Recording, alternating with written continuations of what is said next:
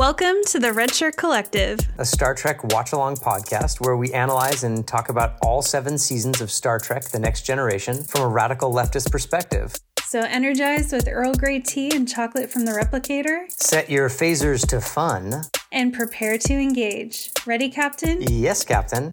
Make, Make it, it so. so. Welcome aboard. Hey, Mike. Hey, Nick. So, uh, you know, same question that I've always got for you. What are we talking about today? uh, I'm so glad you asked. Uh, today we're talking about Season one, Episode five of Star Trek Next Generation, Where No One Has Gone Before. Uh, mm. The one in which Wesley is compared to Mozart. Ah, uh, yeah, because, you know, we couldn't compare him to anything else except for some kind of European composer. Of course. Mm-hmm. I had so many alternative, uh, you know, little summaries for today's episode, but I feel like, you know, where Wesley officially becomes the most special boy in space was one of them. Like, about, we knew, but now it's official. How about where we become officially jealous of his sweater collection? Yeah, I was going to... One of the working alternative titles was the one in which Wesley wears that orange sweater. So good. So good. Oh, it's a great sweater. It is a great sweater. So, yeah, I think you and I are very excited to get into this today because this is the first episode that feels like actual Next Generation. We don't have to deal with any racism. We just mm-hmm. get to have fun today. Mm-hmm. Yeah, and that was, you know, I, I gotta say that was my sense when I when I was watching this. I was like, oh yeah, this is why I fell in love with this show. It's episodes like this one where I'm like, ah, yeah, okay, now we're now we're into it. Yeah, I know. I had the same feeling of like, oh yeah, like this is my Star Trek. This is what I was waiting for. So if we have any listeners left by this episode, they are in for a treat. Yep. uh, we all we all made it through. We all slogged through, and now we get to have fun. Yeah, yeah. All right. Well, let's uh, let's get to it. Season one, episode five. This episode opens with the Enterprise rendezvousing with the U S S Fearless to pick up a Starfleet propulsion expert and his assistant so they can run some tests on the Enterprise's warp drive engine as they have done on two other Starfleet vessels. As we meet Picard and Riker on the bridge, we overhear Picard refuting Riker's apparent apprehension about the visit. We're reminded that although Riker is often played as a meathead, he's actually pretty smart and understands propulsion well. Riker claims the propulsion expert's, uh, and the propulsion expert's name is Kosinski. His specs are gibberish. Data backs up Riker's claim, explaining that they already ran a controlled test with Kosinski's specs and there was no improvement in engine performance. Riker can only speculate that the two ships that have already had these tests run had shown improvement because they're older models, but perhaps because Enterprise's engines are so new, they're receiving no benefit. Hmm, convenient. Yeah. Picard then sends Riker to meet Kosinski so he can talk to him about his concerns and agrees to let Riker bring Troy so she can use her mostly useless semi-telepathy on him to see what's up. uh, Kosinski beams over with his assistant, immediately demanding to know why Captain Picard is not there to greet him, establishing himself as an arrogant little shit. His assistant... is dressed I'm, I'm glad we're easing into it and really oh, just, yeah. you know, pulling a lot of punches on Kosinski yeah. here. I yeah. really tried to, like, you know, take a take a neutral view of this situation. I mean, he embodies every, like, middle-aged white man who's been in any kind of position of moderate yes. authority. So, you know, we, we get that. Yeah. He reminds me of, like, all of the upper management at my last job. Of like they were all just so fucking incompetent, but they would just stomp around like little mm-hmm. czars, you know, just acting like they were king shit. And you're mm-hmm. like, we're holding everything together despite you, not because of you. Right. Yeah. I think you could have Ugh. said uh, middle to upper level management at any job. Any job. Yes, exactly. Yeah. Any company, anywhere on the earth. Mm-hmm. Or in space. Or in space, apparently. Uh, so Kosinski's assistant is dressed in a shiny silver jumpsuit and has a highly sculpted forehead. So we know right away he's an alien, as if, as usual, an extremely humanoid one. We find out the alien's name is not pronounceable by humans and that he's from Tall Alpha C, which apparently is very distant, before the conversation is rudely cut off by Kosinski, who cannot bear to not be center of attention for more than seven seconds. As Kosinski rudely pushes his way out of the room to head to engineering, Riker and Troy have an incredibly stilted conversation about him. Troy agrees with Riker's assessment that Kosinski has a bad deposition, di- or sorry, bad disposition, adding that she is so also insightful. picking. I know. Also adding that she's picking up that he is arrogant, overbearing, self-important, and very sure of himself and his ability. What, based on that judgment, I am also apparently a Betazoid, just so you know. Same, same. Um, it's funny because that didn't come up on my twenty-three and me, so I'm going to have to yeah. reach out to customer service and be like, um, excuse me, what's up? I know, that is really bizarre that they wouldn't have picked that up. I mean, obviously. I uh, uh, when asked about his mysterious assistant, Troy says that the that with most life, oh my God, with most life forms, she can feel something, whether she is able to interpret it or not. But with the assistant, she feels nothing, empty space, as though he isn't even there. Mm. Um, which I want to point out, this is also like the third time she's had this inability to sense or read someone. So it's really not very rare, but... Yeah, and and I felt like and I felt like they kind of had a missed opportunity with it, because I liked how she said in the episode that, like, I can normally feel something even if I can't quite put my finger on what it is.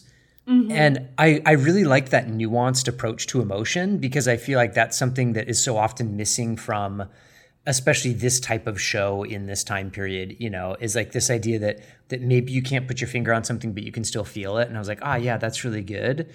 Um, but instead, it, it kind of comes across, like you said, more as a plot device rather than like a nuanced exploration of, you know, the possible emotional frequencies of like non-humanoid beings. Yeah, especially since as this episode progresses and as we talk to this mysterious assistant later, it does seem to come through that, like, he is just very alien, and mm-hmm. the way that he experiences reality is just so different from us. So mm-hmm. it would have actually fit thematically with the episode for her to be like, oh, I'm sensing something, but I just can't, I can't interpret what it is. You know, right. It's just so...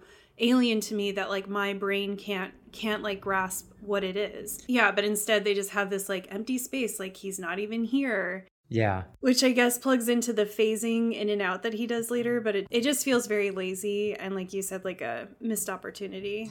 Yeah, because I mean, imagine a show that was like, going to explore the range of emotion and like the range of experience that that different beings have. And like even even tied into more like, you know, maybe, for example, like indigenous understandings of the way that that our world operates. Um, but instead, they kind of like go right back to the sort of like scientific revolution is somehow still the only thing informing the Starship Enterprise, you know, or yeah. the, you know.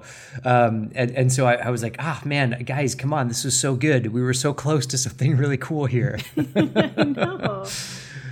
Yeah. yeah. And given that the show does put some energy into, I mean, usually it doesn't do it well, but it does try to talk about how, you know, they're meeting different cultures and, mm-hmm.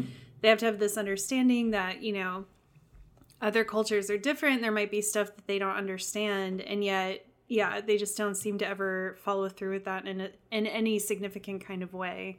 Yeah. So following this comment, uh, Troy expresses concern, you know, just general concern. And Riker tells her to stay concerned for the safety of the Enterprise as he narrows his eyes suspiciously into the distance. With ominous music playing. Exactly, which ends up being kind of weird in hindsight because she basically isn't in the rest of the episode. But anyway, moving on. Yeah.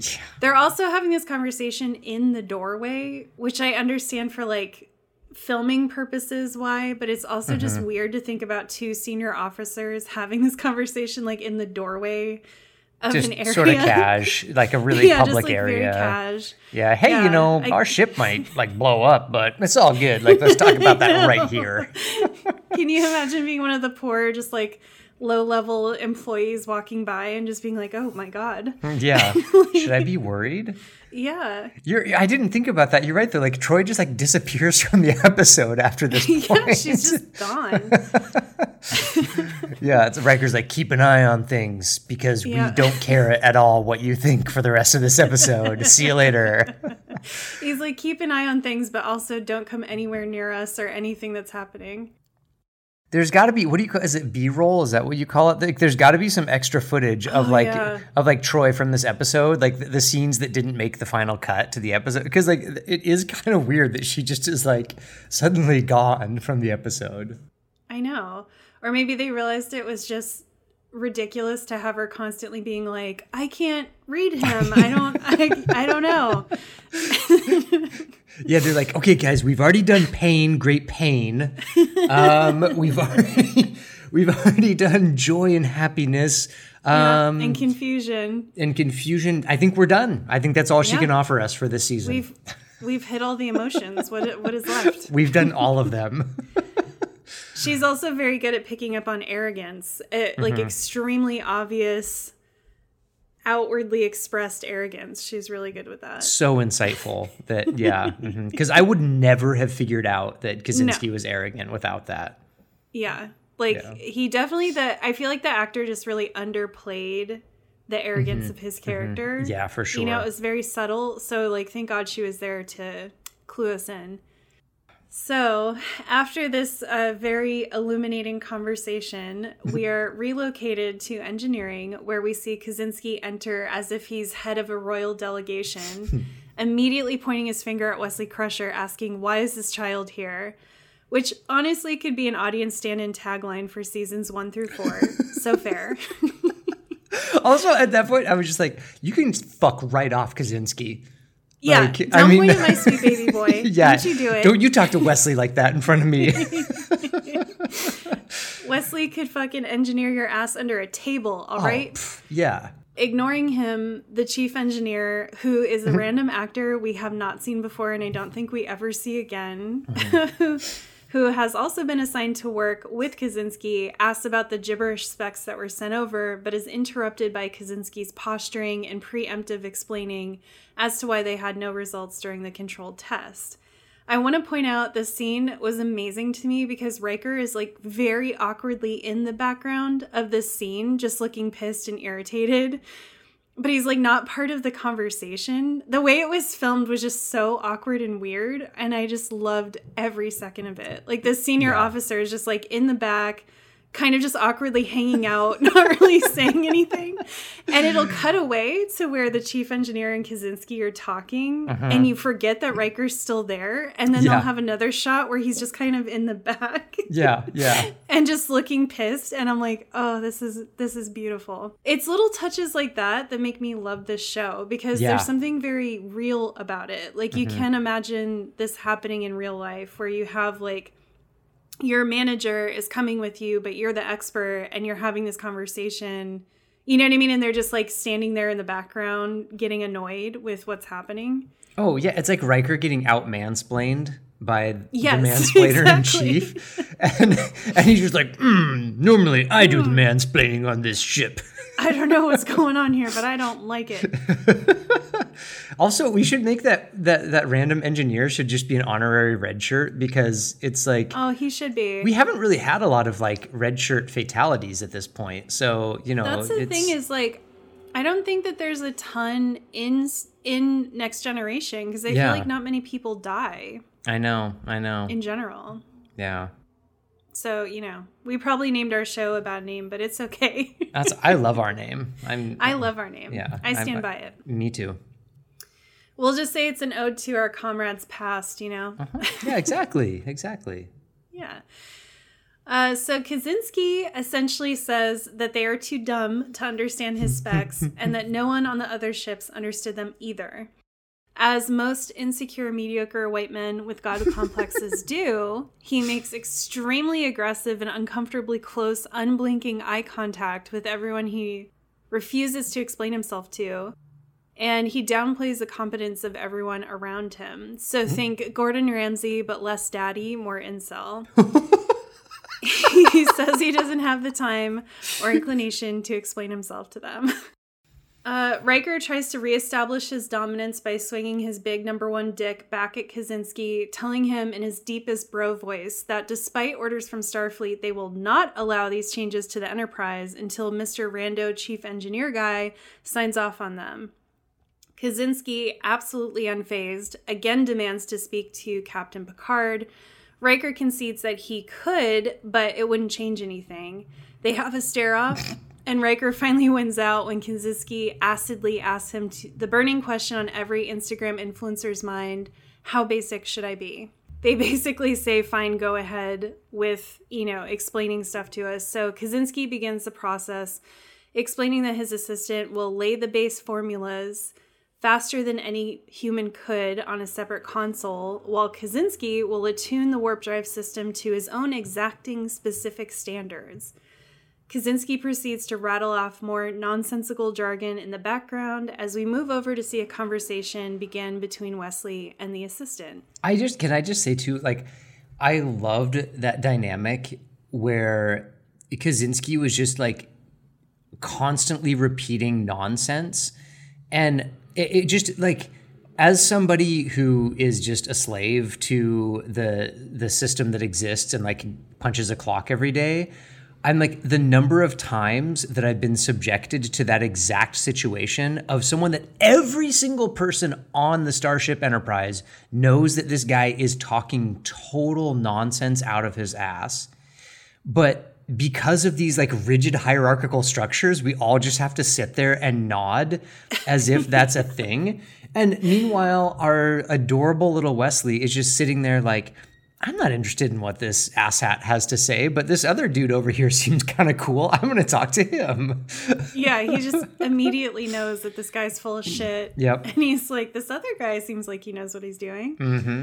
Mm-hmm. Yeah, I got also massive flashbacks to... yeah, working in a corporate environment and having to literally take like project notes from mm-hmm. someone who is speaking garbage, like nonsense, mm-hmm. and just trying repeatedly to clarify with them what the fuck they were talking about and getting nowhere. Mm-hmm. Mm-hmm. And just being like, okay, I guess we're just making it up as we go along. Yep. Like, what am I supposed to do with this? Yeah. Yeah. It just, I, sometimes I'm like, am I the Oh, I, I I can't possibly be the only one in this room right now who just knows that this person has no idea what they're speaking about right now. Yeah. Yeah. Yeah. But, you know, it's Emperor's clothes. Like, you all have to just yep. act like things make sense and you know what to do.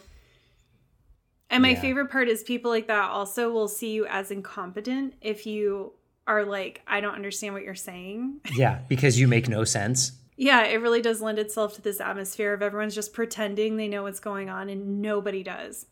Yeah, this dude, Kosinski is like the equivalent of the dude in the office who like schedule sends emails for like seven fourteen p.m. so that it looks like he's still like, you know, nose at the grindstone, like getting stuff done. Yeah. When really he's like yeah. at home playing Fortnite with like a bunch of twelve-year-olds exactly. online. And it's always like some like, oh, he's checking up on something mm-hmm. that doesn't make sense to him, but like his email makes no sense. Yeah. And just causes chaos for everybody involved. Yeah. Yeah. Yeah. For no reason. Yeah. It's the one that makes more work for everyone. And and then you're like, yes. wait a minute, why? How does this one incompetent person send an email and suddenly all of us are really busy? And like, oh, God. Yeah. Yeah, man, Kosinski, this is a cathartic episode. Like, I have encountered really so many Kosinskis. It's like, yeah, yeah, sure, there's a lot of philosophy about time and thought and space and whatever, but, like, really, it's just cathartic corporate bullshit episode. Yeah. For all of us who've had to deal with managers like this. Yeah, it's funny because I thought we were going to, like, I was so excited to talk about this episode for totally different reasons, and now I'm just having this revelation that I need to quit my job. Right? Exactly. Yeah. Oh. we meet Wesley looking at what the assistant has entered into his control panel with a pained look on his pretty little face. The assistant leans in close to him and asks if something troubles him with the way this is configured. Wesley nods gently, and we zoom into what they're looking at on screen, which is a bunch of whooshing, oscillating lines, which there's just no way that those mean anything. No. But anyway, they were trying. It looks like an email from Kosinski. Um, exactly. Like, they keep talking about formulas, but there's just this like whooshing graphic on the screen, and it's like, what formula are you looking yeah, at? Yeah, right this now? Is what, like, you need to hire a physicist, I think, for the show, just to like sit there and be like, hey, physicist guy, like, write up like random formulas that might mean something and let us put them on the exactly. screen, please. Or at least, like, make it lore that, like, they found some alien language that's the best for formulas, oh, and, like, yeah. that's what they use. Or there's some, you know, and then just put some, like, hieroglyphics up there. You yeah. know, like, we aren't supposed to know what they mean, uh-huh. but, like, they're always just looking at some image. And yeah. it's like, that's not, that's not data. That's not telling you anything. No, it's like, this, like, sure. This looks like a... It's like looking at a graph with no numbers yeah. and then being like, oh, yes, like, I understand the numbers. It's a high school geometry test. You're like... exactly. You're like, SOHCAHTOA? What? Like, sine, cosine? what, what's going on here? I know. Uh, so P S Uh, Wesley is in the orange sweater, uh-huh. and the ten-year-old inside me has a funny feeling in her underwear area. Also, I would unironically wear that sweater today. Wesley was literally one, I think he was the first person I had a crush mm. on. And, you know, in that phase where you're still a kid, yep. so, like, you don't even really understand the feelings you're having. Oh, yeah. Anyway, yeah. Also, if anyone would not wear that sweater, they need to stop listening to this sh- podcast right now. Honestly, like, yes. Yeah. I think that's going to be a screen, a part of my screening process for all future friends and lovers. Mm, oh, is yeah. like, would, would you wear, you wear this, this sweater? sweater? Yeah. If no, uh, need not apply. So the assistant makes some adjustments and asks Wesley if that's better. Wesley says yes, but then makes some more adjustments of his own. And the assistant gets a very strange, almost elated look on his face. And some magical, cheerful tones start playing in the background. The assistant asks if Wesley thinks the specs will now do what Kosinski says they will. And Wesley makes a few more adjustments before announcing with joy that he thinks now they will. The assistant looks at Wesley with love in his eyes. It was a really tender moment, I gotta say. yeah, I, I have some thoughts about um, the vibes going on, which we'll get into later. Mm-hmm. But yeah, it was there was a lot of like intimacy happening, which was kind of unexpected. But I also think like Will Wheaton is a very intimate actor. The more I yeah. have watched this show, the more I'm just kind of shocked at how, even starting at like fifteen years old, he just had this way of really like connecting with the other actors, and uh-huh. I don't know, just the, the way he holds his body, the way he talks kind of softly to people and makes really good eye contact. Uh-huh. He just is a very intimate actor. So yeah, there's yeah there's uh, some vibes going on in this episode. But back to Kosinski and Riker, who have very different vibes going on. Uh, Kosinski is literally spouting absolute gobbledygook nonsense at Riker. Riker agrees to let him try it after the chief engineer agrees with Riker that nothing bad could happen to the ship because everything Kosinski's saying is meaningless. Kosinski throws a tantrum at being spoken about in the third person, while Riker and the chief engineer continue to just completely ignore him. They proceed with the tests, and everything seems normal at first, but then the engine starts pulsing real, real fast. Kosinski asks the assistant what he's doing, and the assistant looks startled.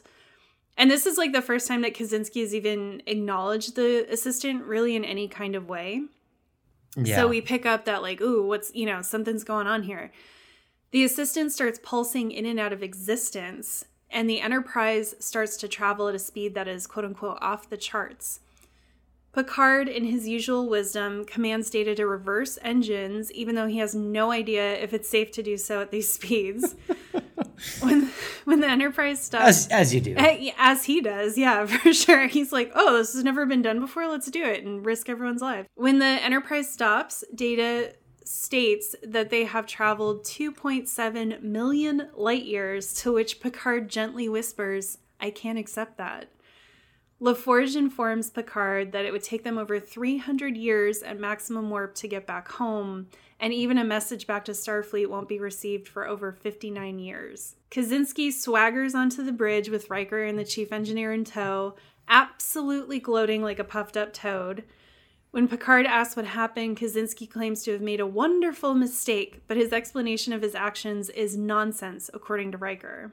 And even I, someone with no Enterprise training, knew that what he was saying made absolutely no sense. They did a really good job with his right. dialogue of just making it so clear that, like, he's just saying nothing.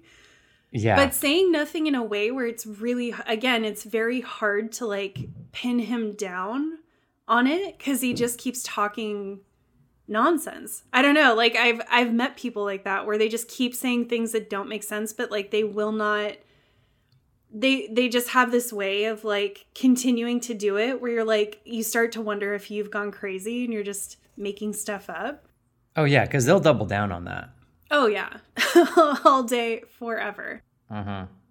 So back in engineering, we see Wesley worrying over the assistant, who looks a bit sweaty and weak. The assistant claims he just needs to rest. Wesley asks him if Kosinski is as much of a joke as he seems, but the assistant says that's too cruel, that Kosinski has picked up on some small part of what's going on. I think the assistant is being far too kind, but whatever. Wesley asks if he means that space and time and thought aren't as separate as they seem, but are instead connected, something he thinks he understood from the assistant's formulas, to which the assistant very dramatically swings his head Wesley's way, way with his eyes bulging with fear and importance. He grabs Wesley by the shoulder and commands him to never say that again, especially at his age and especially in a world that isn't ready for. He then softens and grabs Wesley's shoulder again more affectionately as he leans in and says, "Such dangerous nonsense." Mm. More on that later. Uh-huh, uh-huh. Vibes, y'all. Major mm-hmm. vibes. Vibes. Um, back on the bridge, everyone now is swinging their dicks around, and the entire crew, Data included, is glowering after Kosinski as he skips off to wherever. Like, Data's bitchy bitch face was so amazing. Yeah. They yeah. literally showed, like, every member of the crew just standing there mean mugging Kosinski. Yeah. It was amazing. Um, Picard invites comments from the crew about what the fuck to do. So though he and Riker are very tempted to follow Data's advice and go check out a sexy new protostar that's in the process of forming, Picard eventually decides that the best course of action is to try to get back to Starfleet and then have them use Kosinski's method to send out a pure science vessel for research later. Back in engineering, Kosinski is being absolutely insufferable, stroking his own ego and peacocking around everybody. Wesley, looking worried, goes to Riker to express concern and inform Riker that it was really the assistant who did something, not Kosinski. But of course, Riker is an absolute dick to Wesley for no reason and will not listen to him, despite the kid having proven himself at least twice already in previous episodes. Yeah, that was that was so bothersome to me. Especially, like, you're having a propulsion-related, science-related uh, emergency situation, and this kid has proven himself to be, like, a savant in that particular area, and you're just not even going right. to listen to him at all. Like, he was tre- he kept saying, "Oh, I'm sure that's interesting and we can talk about it later." But it's like, yeah. he's not trying to just chat about, like, what was interesting that just happened. He's trying to tell you something clearly.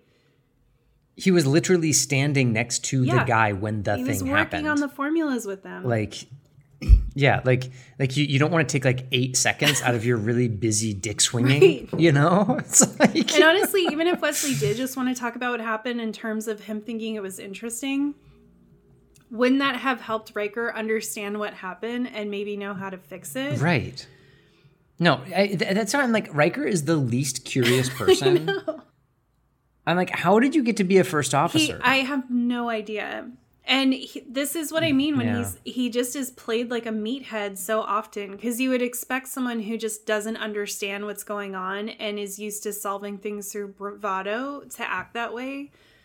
But then it's yeah. also episodes like this that remind you that, like, no, Riker actually has a lot of technical, like, understanding and, like, actually does know how the ship works. and yeah. can understand things like specs. And, you know, he's always down in engineering helping to troubleshoot stuff. So it's like, how are you not, how are you not more curious and more patient and just yeah. like willing to look into I stuff? Know. It's just weird. I know. Yeah. Very annoying. Oh, Riker. Riker. Oh, uh, okay. The anti-Wesley. Yeah, he is the anti-Wesley, honestly. Mm-hmm. Yeah. So they start the process of reversing course with the assistant sitting back down in his station despite Wesley's concerns that he's too weak. Right away, it's clear that something's wrong. The formula isn't working, and the assistant immediately starts phasing in and out. Riker sees this with his own alpha dog eyes and realizes he should have listened to Wesley, of course. You think? The ship moves briefly, and then it comes to a stop.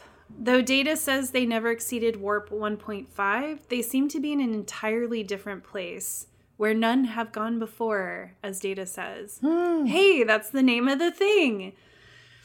Wow. Wow. Picard informs us via voiceover that they have gone forward instead of back and are now in an uncharted and unknown place one billion light years from their galaxy. Scream face emoji. The crew begins to see impossible apparitions such as long-dead pets or relatives. We get a cute moment with Worf and his pet Targ, which looks like a huge, adorable furry boar with spiny spikes along its back. And then later a heartbreaking scene with Picard and his maman, um, who, by the way, was amazingly casted. She looked like she really could be his mother. Oh, yeah. I thought they did a great job with that. Yeah, I have thoughts on that scene, so we can we can discuss. Excellent. Mm-hmm. Um, so, you know, there's a scene where Picard speaks to his mother about where they are and what's going on before she suddenly disappears. Mm-hmm. And Patrick Stewart did a beautiful job. He just has this moment where you can see the grief. Yep. But also you can, like, almost visibly see him being like, I'm the captain, I have to like get it together and go back yeah. to work. It, I, he just did. Oh, it was like, that's where Patrick Stewart like shines, you know, in those quiet moments. Oh, I mean, the way that he, com- it's exactly like you said, the way he communicates in like one look, this like desperate emotional, like overwhelm where he like knows that this isn't real and he can't give into it, but he's like, I've got to do it just for a second. Yeah. Ugh. Yeah, uh, I know. It was, yeah, mm. it was masterful. I know. He just he just wanted to give Picard a hug after that scene. I know. Yeah, and it, it was yeah. Picard to me is largely a pretty boring character. Uh-huh. I only like him because I like Patrick Stewart so much. So it just is a a shame that we don't get more of that from him in the show. Uh-huh. So I think it could have made Picard more interesting. Yeah, at least to me. Um, but yeah, he did a beautiful job with that. So Picard, after, you know, pulling his grief back in, calls the red alert and announces to the crew that they seem to be in a place where reality and ideas intermix. And he cautions the crew to control their thoughts. He's very much back to being an alpha dog in this moment. Yeah. He's like, control your thoughts. He's just like yelling at everyone. I know. I was having like religious trauma flashbacks. Like, oh. Like, yeah. You're like, I can't. I'm sorry. Yeah. Control your thoughts. Uh, yeah. Or you're going to go to hell. Uh, yeah. Yes. Anyway, more on that later. Uh, continue. Yeah. Well, I think probably the scene with the guy and the fire in the hallway was pretty apt then. Yeah. Yeah. Oh, yeah. Yeah. I was like, somebody was an evangelical in that writing room. Exactly. You're like, I get, I see you. I get what's going on. Um, so Riker informs Picard that Kosinski was never controlling the experiments, that it was his assistant all along, and that Wesley had picked up on it earlier. Picard, of course, barks at Wesley that if he knew something, he should have said something. Massive eye roll because no one ever fucking listens to Wesley I anyway. I know, I know. But Riker, to his credit, honorably defends Wesley, saying that the the boy, they kept calling him the boy, the boy. in this episode so too. So patronizing. I know. The boy tried to tell him twice and that Riker didn't listen. He Riker did redeem himself a little bit to me there where Riker's like, ah, shit. I, I screwed yeah. this one up. And he and he owned it. Yeah. Yeah. He did. And the thing with Riker, I really had, going back into like a rewatch of the show, I uh-huh. had a very bad impression of Riker as just being like a dude and being really boring. But uh-huh. Riker is actually an extremely interesting character. Uh-huh. Not necessarily episode to episode, but like his entire arc, the arc is very interesting. I hear that, yeah. And he's very, he is very like honorable in uh-huh. a lot of ways, uh-huh. you know, um, even though I also think he's kind of a pig and I hate that part of his character. Um, but yeah, this is where I think we, we see the first glimmers of like who Riker ends up becoming as someone who is like always going to do what he thinks is right, uh-huh. which I do really respect about Riker a lot, and which comes yeah. into play like very in very interesting ways in later later seasons. I think that was one of the reasons I always tended to relate to Riker in a way, even mm-hmm. though he was like sort of this like kind of patriarchal like dipshit sometimes, was that like, you know, I mean, okay, sorry, a little harsh there, but was dipshit the f- so such a funny word. I know it's it? hashtag early nineties language here. Okay, um, I'm just trying to stay period appropriate with our language. Um, but the fact that Riker was principled, but was somebody who really struggled to always live out those principles, and I think like for me, I, like I totally identify with that even now as an adult, like being somebody who considers myself really principled, but then sometimes has that like conflict of like, ah, what do I do when mm. I want to act in a principled way, but you know, but maybe there are things, other things prevent, you know, preventing me from that, or other aspects of my identities that are like, you know, making that complicated. So I do kind of, he is kind of relatable. I mean, as with Picard, you know, you had this like glimpse of Picard's Um, humanness, and I think you get those that little glimpse of of Riker too, feeling like he failed because he didn't listen to Wesley, and you're kind of like, ah, if you weren't such like, you know, like such an arrogant jerk sometimes, like I would be so much more sympathetic to your, oh, I should we should have listened to Wesley, it's my fault, you know, it's mm-hmm. yeah. Anyway, yeah, yeah. I uh, I'm just I'm excited to talk about future Riker episodes. Future Riker, yeah, mm-hmm. yeah, because he just he does he's. He's a very interesting and I think tragic character, uh-huh, uh-huh. which you wouldn't expect in these early episodes. You know, he just seems like the the stand-in for masculine ideals kind of character. And the I jock. think, um, yeah, and I, I probably do research on this as we go along, but the research that I have done from what I understand of Jonathan Frakes, the actor who plays Riker, yeah. um, he seemed to have had a very heavy hand in a lot of Riker's better traits and mm. a lot of the show's kind of more progressive storylines. Okay. Um, so I think that's kind of that's kind of cool in a way. It makes me really feel more affectionate towards Riker, knowing like how much of the actor is coming through him. Yeah. To try to do stuff that is more progressive and more interesting. Oh yeah, for sure. But more on that later. Uh, for now, we have an assistant that is unconscious and apparently dying. Uh, Doctor Crusher says he has biology that is too different from humans for her to know how to help him. Despite her warnings that it might kill the alien, Picard forces Doctor Crusher to wake up the assistant with stimulants. Thanks, Picard. And my question is like, how can you wake him up with stimulants if his biology is too different from humans? But anyway, who cares? Uh-huh, yeah. Upon waking, the assistant is named as the Traveler, who confesses that he's been trading his gifts with propulsion for passage on starships so that he can see and explore this universe. And I have questions, but moving on, mm-hmm, we'll mm-hmm. get to them later. We'll discuss. I love this episode, but this episode also made no sense whatsoever. Mm-hmm. But anyway, we'll, we'll talk discuss. about that later. We will discuss. Um, so he wants to see and explore this universe, seeking transportation to see and experience their reality, which, of course, insinuates he's from a different reality. Uh-huh. Um, answering Picard's questions about how they got where they are, the Traveler confirms that thought was, in fact, the secret ingredient, claiming that thought is the basis of reality, and the energy that creates thoughts is very powerful. Kosinski has the fucking nerve to say, that's not an explanation to this, prompting... prompting Picard to make a deliciously bitchy face in response. This episode was just so good for like character reactions. Ugh, I loved it. Everyone yeah. was just making the best faces the whole time and just having the best reactions to stuff. Yeah. Especially when you, like, know Kosinski's talking just complete bullshit. Yep. Yep. But you're kind of like, well, you know, this is a science show with, like, very squishy science, so maybe he's supposed to be saying something that makes sense. And then you look at the, the other characters and their faces, you're like, oh, no, he is definitely talking nonsense. Yeah, yeah. And yeah. It was just so good. It brought me so much joy.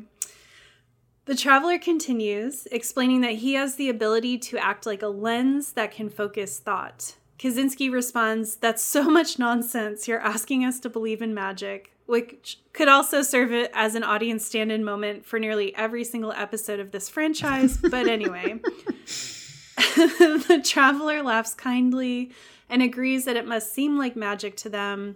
But Picard says it makes sense to him given the incidents that have been happening on the ship. The Traveler says that the place they're in is basically made from thoughts and is not a place that humans should have been in for a long, long time until they learn control.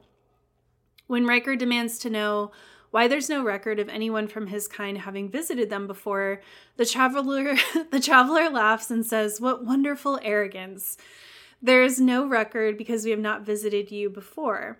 When Riker asks why not, the Traveler states, well, because up until now, if you'll forgive this, you've been uninteresting. Sick burn. I yeah, and, and, and can I just note, too, that the Traveler here is like the anti-Q, you know? Yes. He's like, he's like so like oh, kindly. Yes. Yeah, like, like the Q, you know, are just like sacks of water and dust and, you know, you suck, but we're going to fuck with you. And the Traveler's like, oh, sweet thing, you know, mm-hmm. how how arrogant of you. Well, and it's kind of nice to see um, a very gentle, almost effeminate man uh-huh. patronize Riker and Picard. Yep. Who, you know, are just so, like, masculine and patronizing. Oh, yeah. So it's kind of funny to have him, like, basically pat their heads and be like, oh, that's cute. Aww. Like, no. Yeah. Aw, yeah. That's, yeah, no, sorry, sweetie. The Traveler suddenly rolls his eyes back up into his head and breathes sh- shallowly to remind us that they are having this ridiculous conversation with someone who is dying and have not actually asked him any relevant questions like, how the fuck do we get home? The Traveler passes out. Picard orders Doctor Crusher to revive him again and for him to be brought to engineering. Wesley fusses over him, saying he's too weak, but the Traveler agrees that this is what needs to happen, but requests a moment alone with the captain first. When alone, he tells Picard that Risley, Risley, when alone, he tells Picard that Wesley is the most special boy in space. Uh, what he actually says is that Wesley is like Mozart, but with propulsion, and that the few special people that exist, like Wesley, are the reason that for his travels to this reality. Uh. And he says that Picard has the opportunity to shape and guide Wesley's path, but should not reveal the truth of his gifts to anyone, especially Wesley's mother, because it's necessary for things to, quote unquote, unfold naturally. Mm-hmm. I have thoughts about that, but we'll get okay. to it. We'll discuss. Picard, back on the bridge, the crew is preparing to jump back home. Picard orders everyone on the Enterprise to put their thoughts on getting home and sending strength and support towards the Traveler, as if he was someone that they care deeply about. Troy feels an abundance of well-being on the ship, and that feels quite wonderful. But I think that could definitely be an episode rating for this episode. Yes. Quite wonderful. So the Traveler seems to be struggling. The ship is not going fast enough to get them home. Wesley, looking flushed and panicked, jumps up and offers his hand to the Traveler. They hold hands for a moment, and then the Traveler nods gently to him, phases in and out, the ship speeds up, and the Traveler disappears as the Enterprise finds himself back in their galaxy. Picard orders the boy to be sent to the bridge. Upon his arrival, Picard gives Wesley a well done for his support in engineering. He orders Wesley to sit at a command station, but Riker reminds Picard that there's a rule against anyone who's not an acting officer from being on the bridge, mm-hmm. a rule that Picard himself set.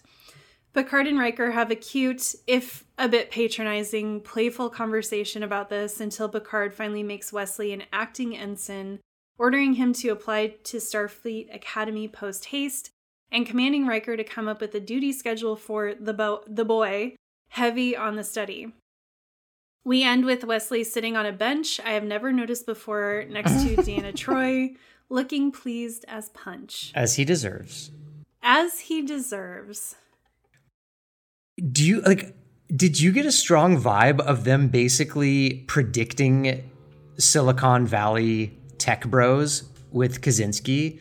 Like this whole like move Damn. fast and break things, you know, like mm-hmm. this whole kind of like pissing contest with Riker that sounds like two tech bros in engineering, you know, arguing over stuff. And it's like the the whole time with Kosinski, I was like, he is like everything that is Google, Facebook, you know, Microsoft. Like he just, this one character embodies this entire vibe of something that wasn't going to happen until like thirty years later. But ugh.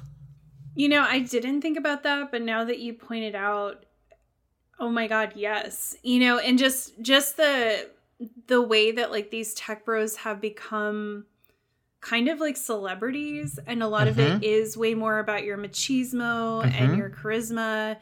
Um and people have this this idea that these guys are like super smart and super competent, when a lot of times they're stealing other people's ideas yep. or they're just really good at marketing or whatever, but they're mm-hmm. not actually that talented, um, at least yep. like within the tech realm. Um, yeah, like you got that vibe quite a bit from this episode.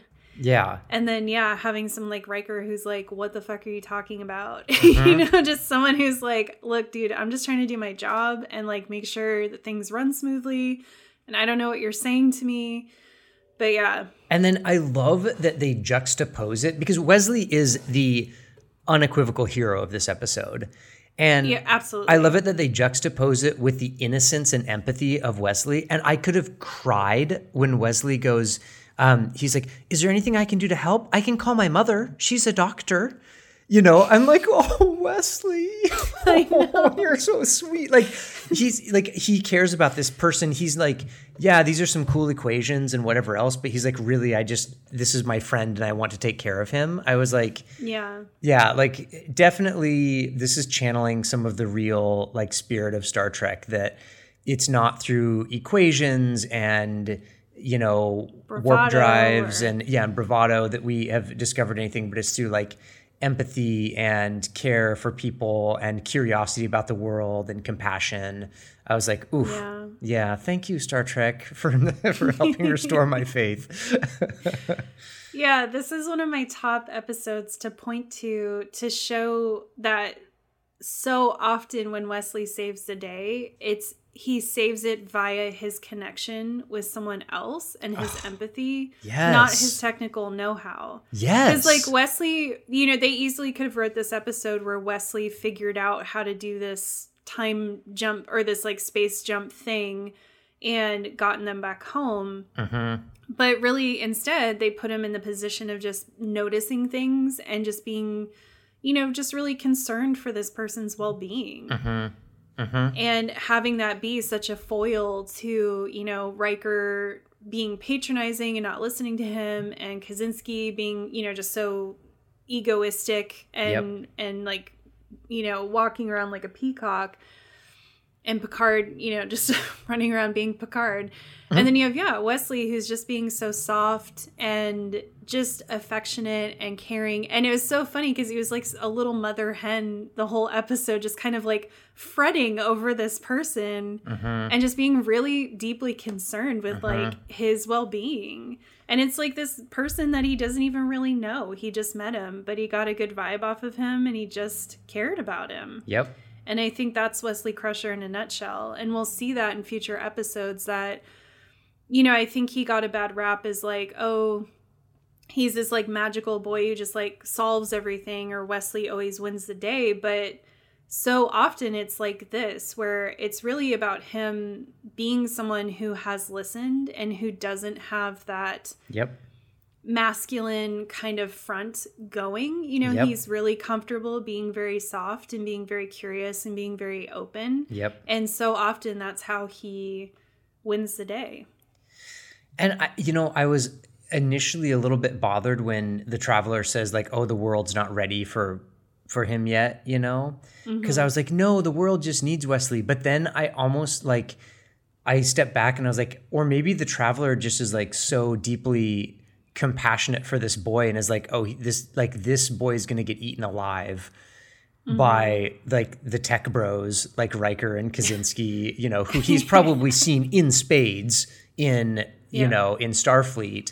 And was maybe just like having this, like, you know, he said the world's the world's not ready, but more it was just kind of like, you know, Wesley would be hurt by that, you know, because I, I was thinking of that, you know, as a parent where you, you know, with with my, you know, with my oldest, where I'm sometimes like, she's just like too, she's too good for the, you know, for the world, oh, you know, and I yeah. have these moments where I'm like, oh, you know, so many, many of the hardships that she faces are because she's too good. It's not because, you know, it's it's not because of, of something she did. And I, I had that moment with Wesley where I was like, yeah, he's just too, we don't deserve Wesley.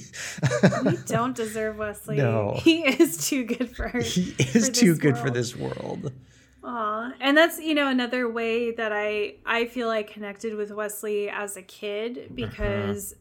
my mom used to say the same thing about me. Like, you're just too, like, sensitive and you're too, not in a bad way, but just, like, she would explain, like, something would happen and she would explain, you know, like, racism to me or sexism to me or whatever. Mm-hmm. And I would just, like, fall apart mm-hmm. because I couldn't understand how humans could do that to one another. Yeah. And she would always just be like, oh, child, this world is going to rip you apart. Mm-hmm. You know, she's like... This is, you know, she's like, you just don't. And in a way, she was right. You know, I, I struggle with depression and I struggle with, um, yeah, I just get super overwhelmed when I see bad stuff happening, um, especially to other people.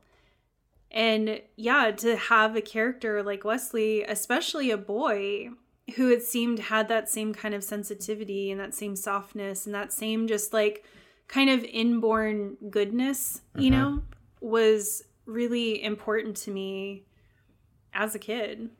And as you said, it's his superpower, not his yeah. not his downfall. T- exactly. Because that was, I don't know if your daughter gets this a lot too, but I was always told to be less sensitive. You know, it was like mm. something I was told all the time. Mm. And um, it was cool to see Wesley, like his sensitivity was was usually how he was able to be the hero of the episode. So it was cool to see him, like, for all the shitty ways he can be treated, no one ever tells him to not be himself, you know?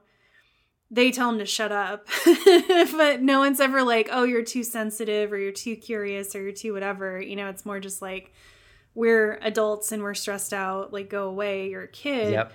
But I never felt like he was crit- criticized for, like, being who he was. And I never felt like he was, um, I don't feel like any of the male characters ever put toxic masculinity onto him mm-hmm.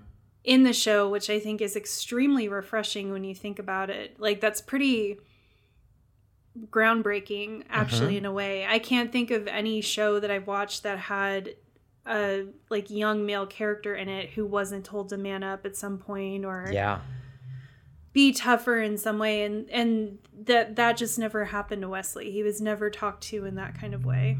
You're so right. And I'm thinking even of the the power of him, like, you know, being a male character, a young a young man. And I, you know, I'm thinking that, like, even my own socialization into masculinity, you know, it's it's like it, yeah at some point it's, even if it's not verbally stated, it's implied that, like, oh, you're too sensitive, or oh, you mm-hmm. shouldn't be like that because you get what you want through dominance, not through love and compassion. And you're right. That is something that Wesley isn't, he doesn't become the victim of that, um, mm-hmm. of that kind of, of that form of patriarchal socialization. So it is cool to see that. And even, you know, it's subtle, but it's even one step further where in an episode like this, Riker, in a very small way, has to challenge his own behavior, his own kind of toxic masculinity, to be like, oh, I fucked up because I wasn't mm-hmm. listening to this kid, you know, mm-hmm. like having to realize and like come forward and, and acknowledge that and apologize for it, um, and acknowledge that to his superior. You know, I think that in and of itself is also pretty groundbreaking. Like, not only is Wesley not critiqued, but the other characters are critiqued mm. in the way that they treat Wesley through the plot line of the show. Mm-hmm. And I think that's really, it's really cool. You know, I think if this show does anything extremely well, it's the way that it explores masculinity. Yeah. Ah, yes. Yeah. I'm thinking of one of my words of wisdom from this show um, mm. was where... I was excited to hear what you would pick out of, because there are so many good lines in the show. Oh, there were so many good ones in this. But the one of them that jumped out to me on along the lines even of kind of exploring a little bit like, you know... Um, masculine responses to things, but there's that there's that moment where where Picard is like, "Where are we?" and they tell him they're in like M thirty-three galaxy or something, I think. Um, which, fun fact, is a real place, um, you know. And I do like that Star Trek does that and is very committed to accuracy in their in their space stuff. Um, but uh, but Picard goes, "I can't accept that," and Data just goes, "You must, sir."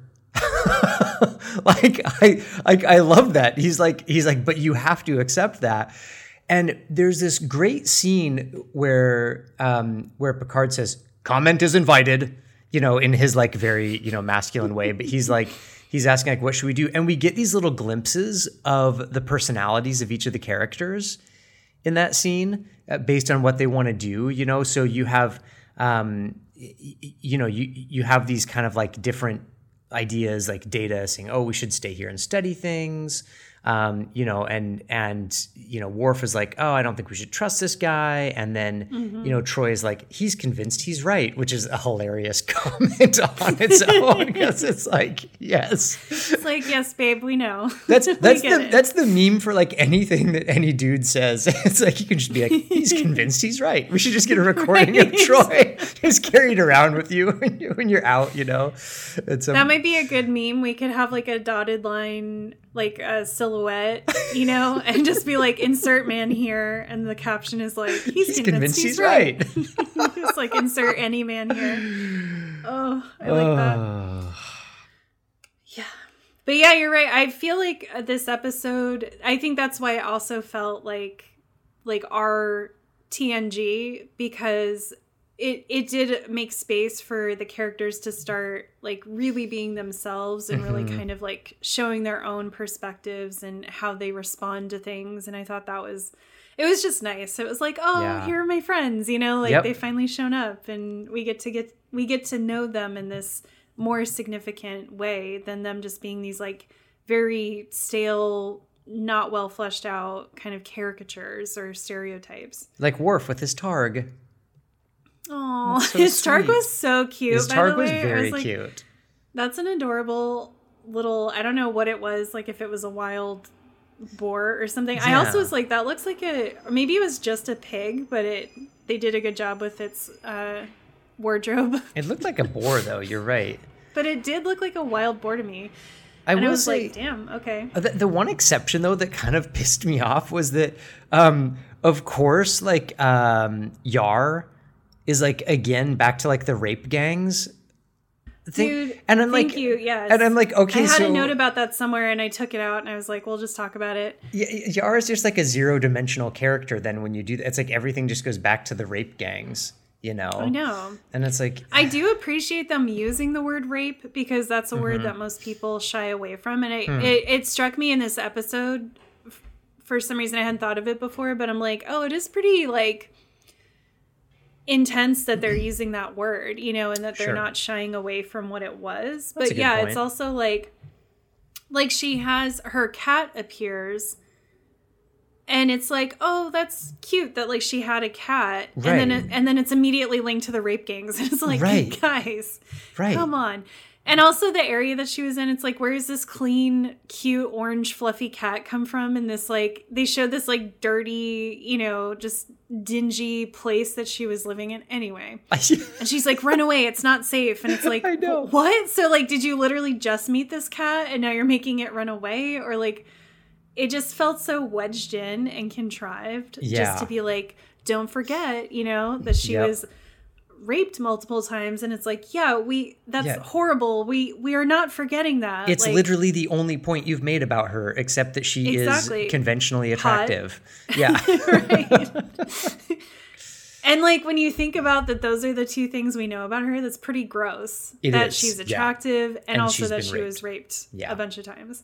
Yeah. Um. Yeah, I was pretty disappointed in that. Like, it, it would have been nice to see literally, even if it was back on that horrible planet that she was on, like, mm-hmm. to see her, you know, have some kind of, maybe she had a friend there, or just, just some other aspect of her life would have been nice to see.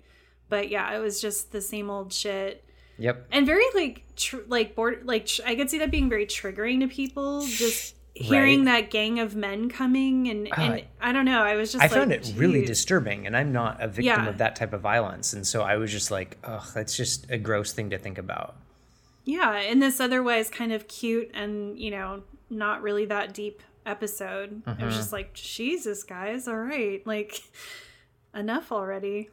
So I would love to talk about what we learned about Picard a little bit more, and that we've already alluded to yes. it a little bit, like, but that tender scene with his mother yes. and just, um, I can't take credit for this, but a colleague of mine, um, introduced me to the physicist Carlos Rovelli. I believe he's Italian, and he's mm. written a couple of, like, you know, sort of like, like a, a modern day, um, or a more, I don't know, modern day. I mean, Stephen Hawking was around for a long time, but like, uh, like a sort of Stephen Hawking type, like somebody who makes physics kind of accessible to the general reader. And he has a book that just came out, I think in twenty twenty, about time and how, you know, time basically doesn't exist. And I loved when Picard is talking to his, to his mother, and this, um, this idea that his mother is still with him, um, like it, it, at the, like the end of the universe versus the beginning of the universe type of a thing. There, there was something, I, I wish I would have written down the exact line, but, but he says something about it being the end of the universe. And she's like, this is the mm-hmm. beginning of the universe, or, or something. Mm. And, and, and I was like, I love that, like, like flipping that understanding of that, like the people who have died, it's not like they've ceased to be with us. It's that they've started to be with us in a different way. Mm. And I, I thought that that was like a really kind of interesting way of looking at time, um, in, in kind of a, you know, a, a thoughtful and emotionally interesting way. But then, of course, Picard kind of ruins it by asking her about his mission. We're like, really, guy? Like, you get to see you get to see Mama right here? And, like, you're going to just go right back to, like, tell me about this mission. yeah. Well, I mean, I did read that as him being like, I, like, him not not allowing himself to get too far into mm. so that he could continue to be the captain. Yes. And him also trying to stay rational about, like, I know this isn't my actual mother who's here. Uh-huh. Although it, I guess it could have been his actual mother that was there. It, the episode left it a little nebulous of, like, was he actually engaging with his mother, or was he engaging with, like, a projection of what he thought his mother would be like? You Ooh, know what I mean? Yeah. Um. But yeah, I kind of read it as his way of sort of trying to keep control over the situation, not get too lost in the, the fantasy of, like, oh, this is my mom who's here, but more like, okay, I'm the captain of the ship. I have to keep it together. And I'm assuming that this is not my actual mother, but this is, like, you know, some kind of projection or trick or whatever.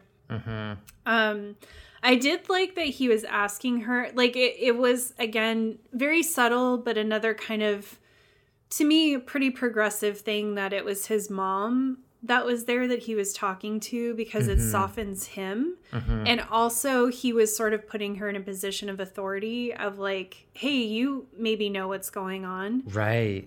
You know, and I just think in so many other shows that would have been a male relative yeah. instead of his mommy. Yeah, I, yeah, know? That's a good point. And he even calls her, like, mama, you know, uh-huh, like he calls uh-huh, her mom uh-huh. and it, whatever. I just thought uh-huh. it was really cute that, like, she was the one that they picked um, for him. I thought that was kind of cool. Uh-huh. that they let him have that moment. But yeah, he definitely stayed like in my, uh, cause you know, I watch each episode a few times before we talk about it. And like my second viewing, I, I was struck by like, wow, he is really staying on point and on, you know, on mission while talking to her, even though he's all, he's clearly like, so like emotional over seeing her, but he, he just kind of like stays on what's happening and like trying to figure stuff out. And I was like, damn, like, you can take a minute to tell your mommy you love her. Yeah, right? You know? I know. Like, I was just, like, have a, have a, you know, you can have a second with her. Yeah. Um, but, yeah, I, I thought that scene was just really, really good. Mm-hmm. I thought it was, like, I was like, Picard needs more of this. Yeah. You know, like, yeah. This was really interesting. Because we don't know anything about him either. Like, I don't think we knew that his mom was dead until that scene. So that was kind of cool. Like it was mm-hmm. a cool way to reveal to us a, a detail about his life. Yeah. Yeah. I, I, I mean, I just so enjoyed kind of the intermixing of the physical universe and the universe of ideas. Mm-hmm. I just, but I didn't really like how Picard's answer to that was like, we need to control our thoughts, you know? Like, I feel like there was a, a definite strong kind of sense of like, And and and and you sort of got that with like his reality check with his with his mother, but there's this strong kind of sense of like, I want to stay in control of everything, and it's like I don't want to get too curious about what's going on. Like I want to hold all of my curiosity at an arm's length, and yep. that was um, you know again the my my favorite quote from the whole episode, best words of wisdom. Um, Was when was when uh, the Traveler says thought is the basis of all reality. Yeah. And I was like, ooh, rich. But right before that, Picard says to him, what's the purpose of your journey? And the Traveler says curiosity. And Picard goes, that's not an answer. And I was like, mm. I was like, wait, what? Like, why? How is that not an answer? You know, I well, mean, especially given the Enterprise's uh, supposed mis- mission statement. Yeah. Like you think he would have been like, oh, us too. Like right. That's also why we do what we do. Right. Exactly. And so. Interesting. Yeah. So I was just kind of like, ah, why, why is that not? ah. ah.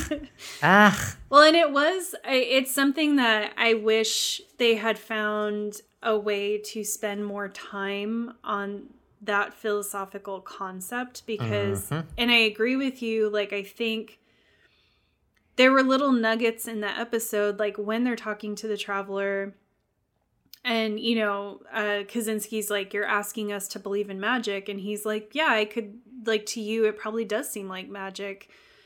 And then Picard's like, no, I actually kind of get it. Mm-hmm. All of that together, like you would think that, yes, the episode, instead of being about controlling your thoughts, would have been about like, well, fuck, we kind of just learned some magic and yeah. we should lean into the Get power curious. Of that and how, yeah, how beautiful it is. And I could see, you know, an alternative ending for this episode could have been like Troy leading like a meditation circle to get everyone to like focus their thoughts to get them back home. And now mm-hmm. it's like, whoa, like we all kind of tapped into this power that we're aware of now. And we're going to go back and like no one's going to really understand or believe this. Yeah. And like we all kind of have this little bit of magic now that other people are just not going to be like, will not know how to wrap their heads around. And I think that's cool. You know, like that is really amazing. Um But that's not what happens. Yeah, it becomes like even the Traveler says, you're not supposed to be here yet. You're not supposed to be here till you learn control. Mm-hmm. And I can see like, yes, of course you would need to learn control. But like it just made it seem o- almost this masculine message of like, oh, you can't be here till your mind is stronger. Right. Where it's like, well, no, when wouldn't it actually be that you would just need to accept that this is real? Mm-hmm. And then lean into flowing with it, not controlling it, but like flowing with it and working with it. And I think, you know, again, you have a fucking half Betazoid on the ship who, you know, her whole experience is just different than other people's and like probably has some understanding. Like she has to control what she's taking in all the time. Right. And she has to control how much she's impacted by other people's thoughts. So I feel like that would have been a cool way to use Deanna at the yeah. end, to have her come in and be like, oh yeah, like I can teach you some tricks that I have learned mm-hmm. of how to like be open, but also not be overwhelmed. Yeah. And they, you know, they, they like started dabbling in it with the, where Picard tells all the crew members mm-hmm. on the Enterprise mm-hmm. to focus all their energy on helping the Traveler. And I was like, that's kind of cool. Like, I like that idea, you know, because it's, yeah, it's like you said, it's almost like a meditation circle or something. Um, and like the well-being in that whole thing, um, you know, but it's, it's like what you said, like, you know, Starfleet has no understanding of time, apparently. And these aliens had never visited them before because they've been so uninteresting. And it's really cool because it combats the whole idea of Starfleet exceptionalism that the first four episodes just completely, you know, um, like force feed us. But then it doesn't end in this idea of curiosity, you know, instead it ends with Picard saying, get back to your stations and focus on your tasks, you know, and it's like, yeah. wait, that sounds like a, you know, sixth grade teacher telling their kids to, you know, sit at your desk and don't make a sound. Well, and we're supposed to believe that they just get back home and then they're like, well, that was weird, and yeah. just go on with their lives. Whew, dodged like a bullet Starfleet, there, didn't we, guys? Yeah, like Starfleet wouldn't be like, wait a minute, you traveled a billion light years in like, you know, a very short span of time. Like, we're going to put all of our resources behind figuring this out. Like that, yeah. that's an, a giant, like, I just don't, I don't understand that they would just go back because we never yeah. hear about it again. So it's not like, this seems like it would have changed, you know, Starfleet forever, and they would have had, um, you know, all of their scientists, all of their philosophers working on this, like, oh, fuck, mm-hmm. like time and space and thought are connected, but we never hear about it again. and that's, well, and that's, that's, I think kind of what bothered me as like an ex-religious person is that was always, it's like Starfleet is kind of like this religion, you know, where like when when really wildly different information comes into the fold, it's not like we get curious about that and we start saying like, oh, wow, that's different from what we have always believed and always thought. But you have an experience that's really real and valid, and we should we should explore that and be curious about how that's going to im- impact it. It's like, no, the answer is to control your thoughts, you know, and it's right. like, uh, yeah, I, I I really don't I don't like that. And I and I don't get that. Yeah, I don't like it, and I don't get it either. I don't. Well, thank um, you. And it just reestablishes Starfleet as this like paramilitary, you yeah. know, operation rather than a scientific one, which is it's so annoying to try to talk about this stuff online because the fanboys will mm-hmm. always be like, "It's an exploration vessel," and they're science minded, and it's like they're not though, because like right. if you fucking jump through space using thought. And then you come back home and then it's status quo. Like, you are not a science vessel. You are not mm-hmm. an explorer. You're just, mm-hmm. you're doing a government job, you know? Right. Right. Ugh. Absolutely ridiculous. Yeah. It would have been just little scenes like when he, when Picard stumbles into that guy in the hallway that's like behind a wall of flames and is screaming, you know, and he's like, control your thoughts. Uh. He just yells at him.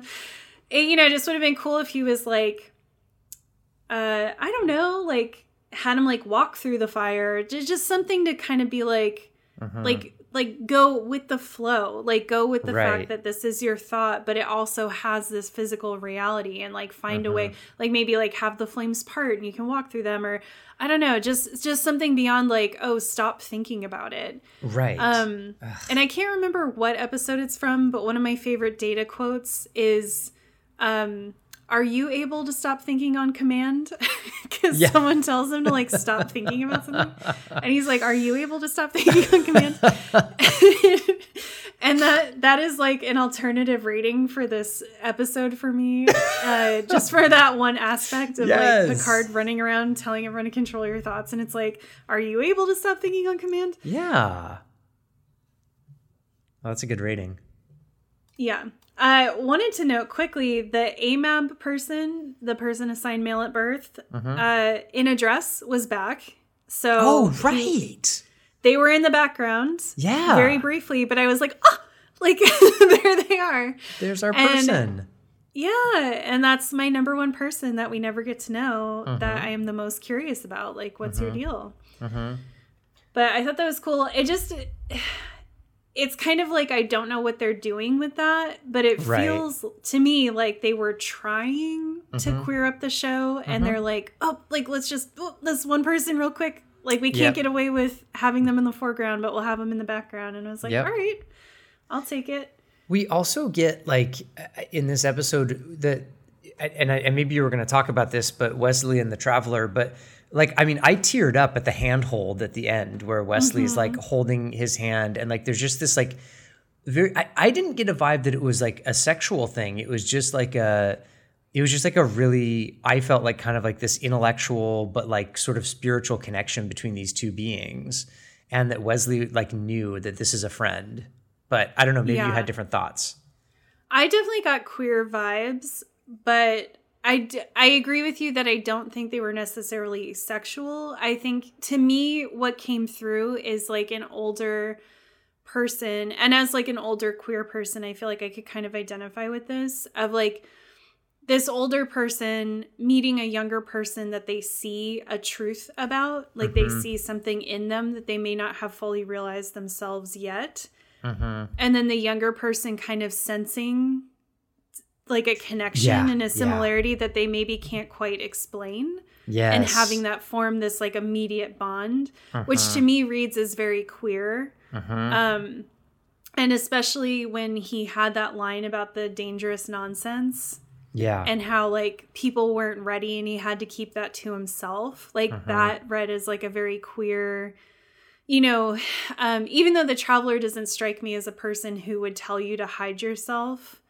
But for some reason that that was the the kind of narrative that came through, is like this older person who's maybe seen some shit and is like concerned for the younger person's safety and is being like, you know, I see this in you and it's valid and it's beautiful, but also like you have to hide it and you mm. can't let people know because they're not, because he literally said like they're not ready yet, especially yep. for a boy your age to hear yeah. this dangerous nonsense. And I was like, whoa, that was like the queerest line I've ever heard. Like, fuck.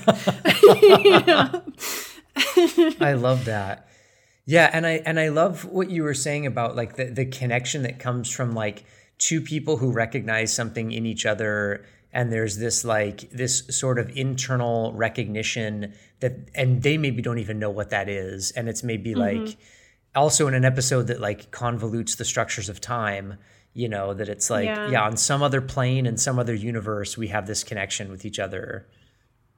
Yep, exactly. Mm. Yeah, I thought it was pretty beautiful. And I mean queer in like a very broad way as well. I don't just mean like, oh, they're both gay, but I just mean mm-hmm. that like two people who don't fit into like the cis het patriarchy, mm-hmm. seeing that in one another, but neither maybe, yeah, like the younger person especially not having truly like identified that specifically for themselves yet. Yeah. But picking up that like, oh, this person's like, like just being really seen, mm-hmm. you know, like mm-hmm. Wesley probably felt very seen by him immediately. Yes. And that was why he felt so connected to him yes. right away and was so like concerned with his well-being. It's like, mm. oh, wow, I don't know what it is, but I feel like this person like really fucking sees me. Mm-hmm. And I was like, this is so great. That's so sweet. Yeah. And in, in an episode that seems to be challenging masculinity in a lot of different ways, like it it was a beautiful addition to that overall narrative, you know, yeah. of like you have Kosinski coming in and like, you know, being really arrogant and having all of that. You have Picard and Riker who like are not bad dudes, you know, and they have their moments, but they do struggle with kind of having this very traditional masculinity. Mm-hmm. And then you have this alien who comes in and connects with the the soft little sweet boy on the ship yeah. who, you know, is is growing up in the midst of all of this and trying to find his way. And it just was like really beautiful Ugh, to yes. see that and have that kind of queer, those queer vibes of, you know, just like, yeah, two people who see something in one another. And, and also that, that, concern that you have as an adult for young queer kids where you mm-hmm. just worry that they're going to get, you know, hurt or get beat up by the world, and you're trying to protect them, but you also don't want them to feel ashamed for being who they are. Right. Yeah. Well, we we love that, and we we love that Wesley gets named ensign at the end. Yes. Yeah. It's so cute. Yeah, the way that uh, Picard and Riker went about it, I'm like, this is slightly patronizing, but it's really cute. Like, they were just, like, chuckling the whole time. And it's yeah. like, well, sir, I don't know. You have this rule. Like, what are we going to do about it? And Picard's yep. like, I know. Like, oh, shoot, I kind of forgot about it. It just was very cute. And he's like, well, I guess, Wesley, we're just going to have to make you acting ensign. Aww. And Wesley's little face, he's just yeah, so yeah, happy. Yeah. um. I wanted to just note, I think this is my last note, yeah. but uh, Data act, has acted completely different in every episode. Ah, good point. So far. Yeah. So in this one, he he didn't get much screen time, so he didn't get much of his personality anyway. But um, I noticed that they never showed his thoughts manifesting. Mm. So I was like, because you know how he got like space drunk before. Right. So I was yeah. like, is this one of the phenomenon that he is subject to or is not subject to? Right. And I was like, what would be the implications of that? Like, what the fuck would an android manifest yeah. in his thoughts, you know? But anyway, I just wanted to point out he's acted different. Like, they have not landed on his character at all yeah. yet. Although I will say I fully enjoyed every variation so far. Mm-hmm. But he is always on this, like, weird spectrum of, like, android to human. Yeah. And every episode he's just somewhere different on that spectrum, acting differently. Which I think is, is kind of fun if you know, like, who he is, like, from watching mm-hmm. all the seasons. But I think, like, as somebody watching the show for the first time, you might be like, what? You know. Yeah. Yeah, I've been trying to notice it, like, if I was watching for the first time mm-hmm. now as an adult, mm-hmm. what would I be taking from this? And I would just think, like, this character is so poorly written because right. he's just all over the place. Yeah. Which would be fair. I mean, they really they really didn't know what to do with him for a while before they finally kind of, like, got his his whole thing down.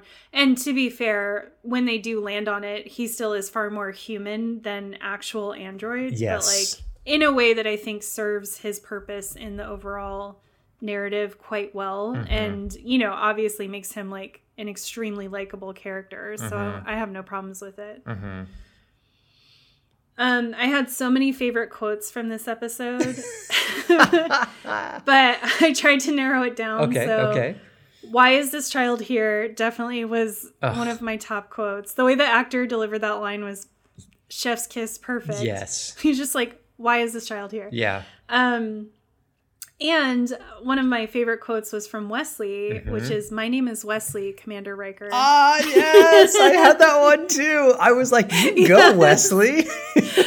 And that's the thing. Can we talk about, my boy Wesley is also quite spicy. Yeah. He may be soft and sensitive, but he will absolutely clap back at someone oh, in a yeah, heartbeat. Oh, yeah, he will. Yeah. And he will speak up. Like, it, you saw it in this episode mm-hmm. where Picard was like, revive him and bring him to engineering. And Wesley was like, no. Yeah. Like, he just, to the captain, like, jumped in the room and he was like, absolutely not. This guy's too weak. Yes. You know, and he was just arguing with Picard. Yes. So that's one of my favorite things about Wesley is, like, he will speak up to defend himself and especially to defend other people. So he's not, I mean, not to say that, like, I don't want to judge someone who has a hard time speaking up. That certainly was me when I was younger. Uh-huh. But I just think it's really cool that they wrote him to be so soft and caring and curious. But he also is, like, a badass. Oh, yeah. You like, don't walk he over will him. Absolutely speak up. Yeah, yeah. He doesn't let people get away with shit. Yeah.